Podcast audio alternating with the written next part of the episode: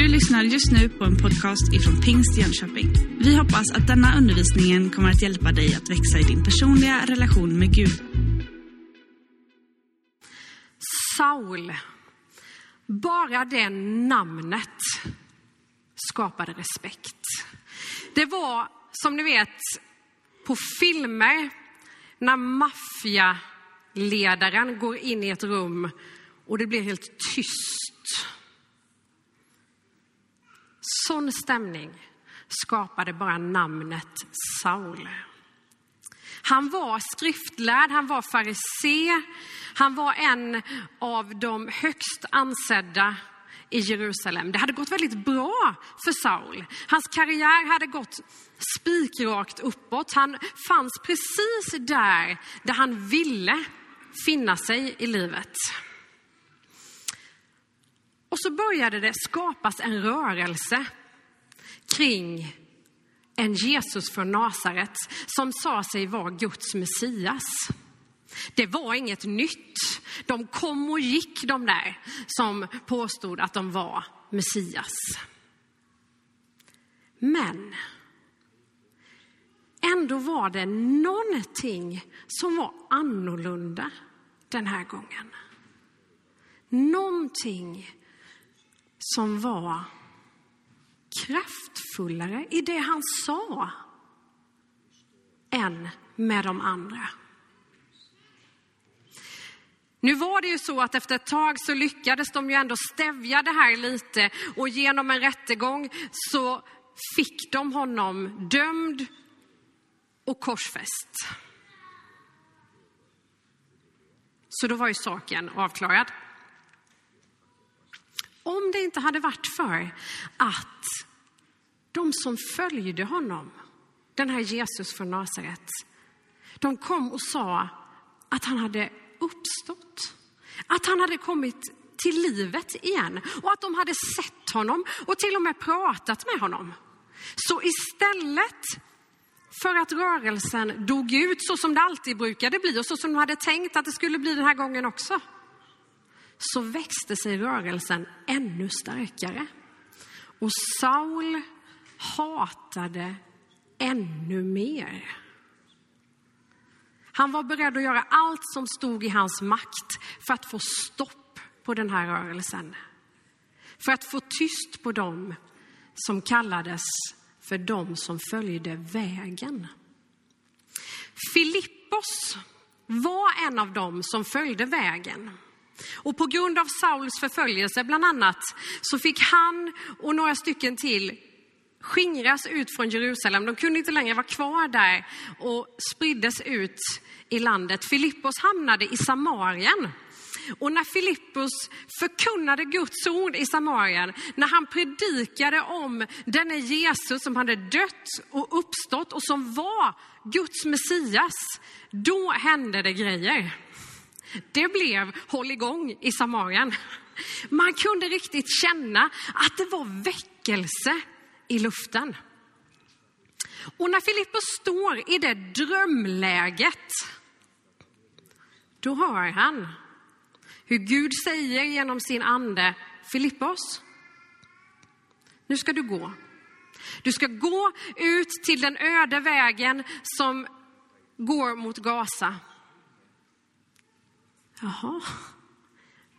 Gå, säger Guds ande. Och det, det är inte konstigt att den vägen ligger öde, för ingen människa färdas ut på den vägen utan att ha en vagn och skugga sig i mitt på dagen. Det är glödhett där ute. Gå ut på den vägen. Och Filippos, han går. Och när han kommer ut på vägen så ser han på håll en vagn som kommer åkande. Och vagnen passerar och jag tänker mig, ni hör ju att jag har ganska livlig fantasi också. Jag tänker mig va, att för att Filippos ska kunna komma upp jämsides med den här vagnen så måste han ju åtminstone ha småjoggat lite. För vagnen borde ju rimligtvis gå lite fortare än vad han går.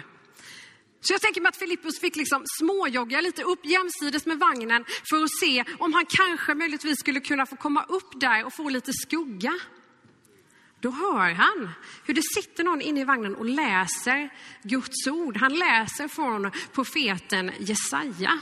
Det gjorde man på den här tiden, man läste högt även när man läste själv. Kan vi tycka är lite märkligt kanske.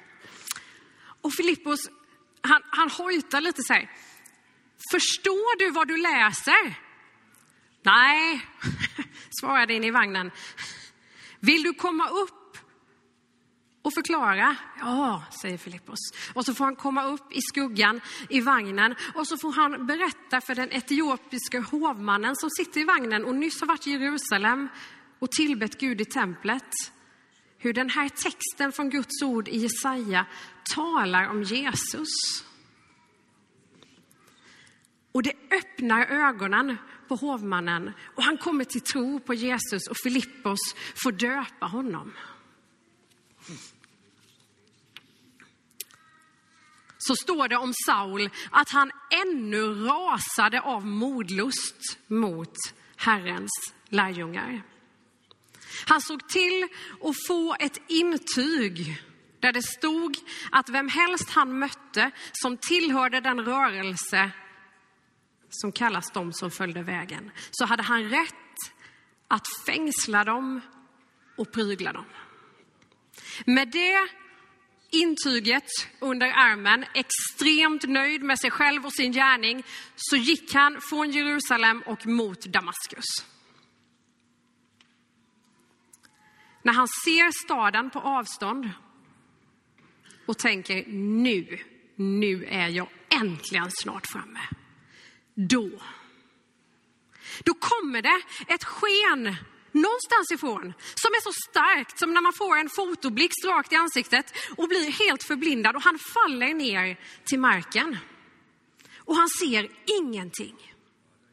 Och när han ligger där och undrar vad det är som har hänt så hör han en röst som säger Saul, Saul, varför förföljer du mig? Vem är du, Herre? Jag är Jesus, den som du förföljer. Stig upp och ta dig in till staden så ska du få veta vad jag kommer att göra. Och Saul försöker resa sig upp men han ser ingenting. Han är helt blind. Så hans resekompisar får ta honom och leda honom in i Damaskus inte riktigt den entrén som en man vars namn skapar respekt hade tänkt sig. I samma stad hör en annan man samma röst som Saul hörde. Men nu säger rösten Ananias. Ja, här är jag, Herre. Du, jag vill att du ska gå till Raka gatan och du ska gå in där i Judas hus och fråga efter en man som heter Saul och är ifrån Tarsos. Han ber. Och i en syn så har han sett att du ska komma in dit och lägga händerna på honom så att han får sin syn tillbaka.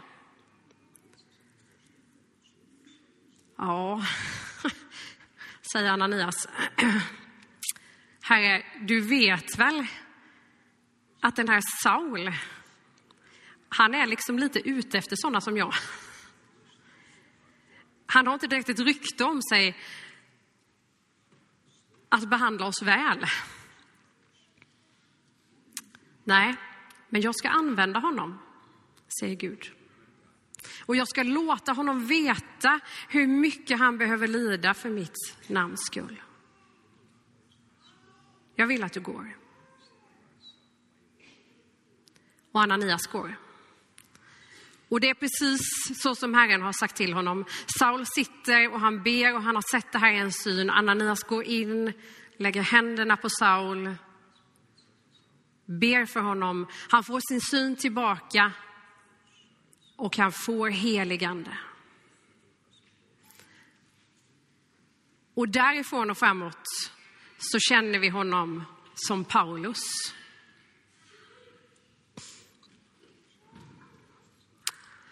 Hemma så tittar mina tre grabbar väldigt gärna på Barnkanalen.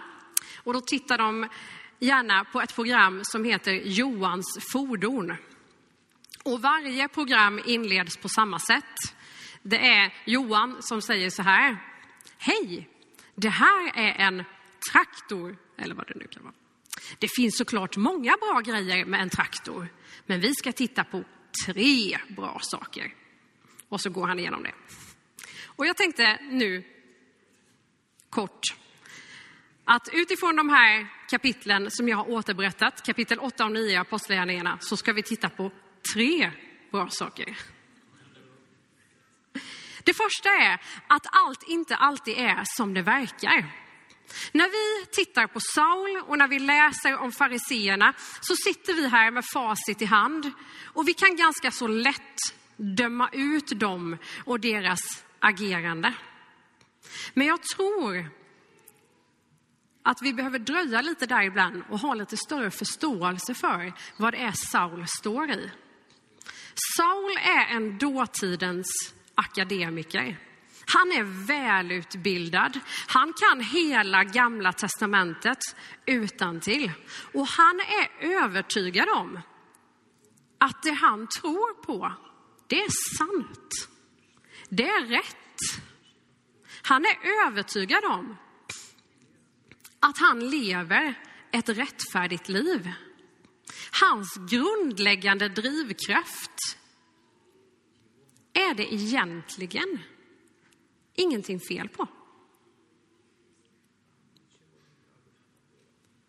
Han har ganska goda intentioner. Hans förföljelse och hans hat mot lärjungarna grundar sig i att det de säger, det ruckar hela hans världsbild.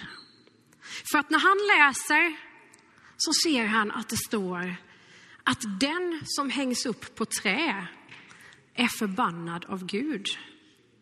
Hur är det då möjligt att han som hängde där på korset så slagen och så utlämnad skulle kunna vara Guds Messias? Om det skulle vara så, då visar det sig att allt som han har byggt på, Hans karriär, hans liv, det han står på, det slås undan. Det är inte konstigt att han och fariseerna gör allt de kan för att försvara sitt sätt att leva. Jag tänker att vi också kan hamna där. Att vi är så övertygade om att det vi tänker det är rätt.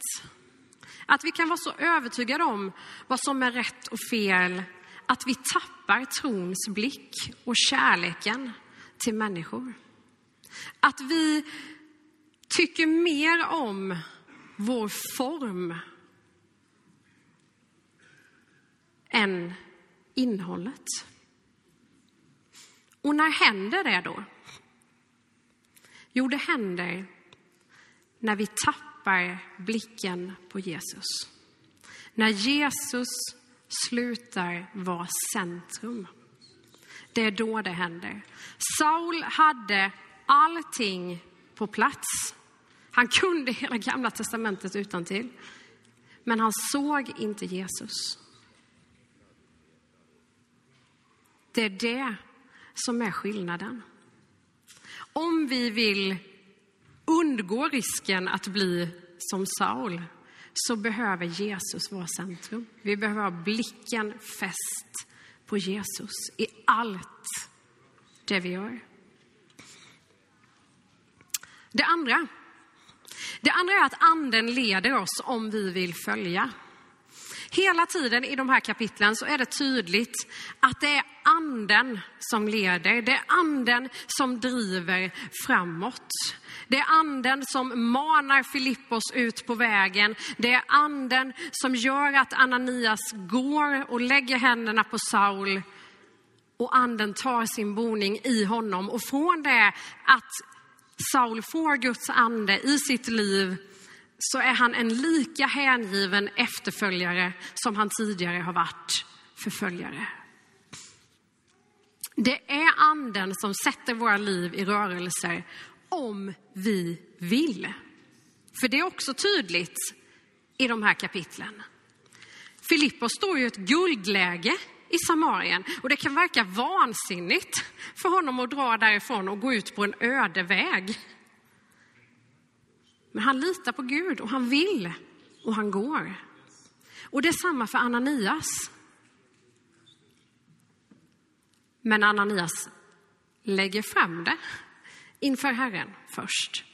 Men Herre, jag har ju hört om honom, allt som han har gjort. Och det är okej. När vi känner att anden manar oss ut i saker som kanske kan verka skrämmande och övermäktiga, då får vi tala med Herren om det. Och vi får säga det, lägga fram vår sak. Det här är lite skrämmande liksom.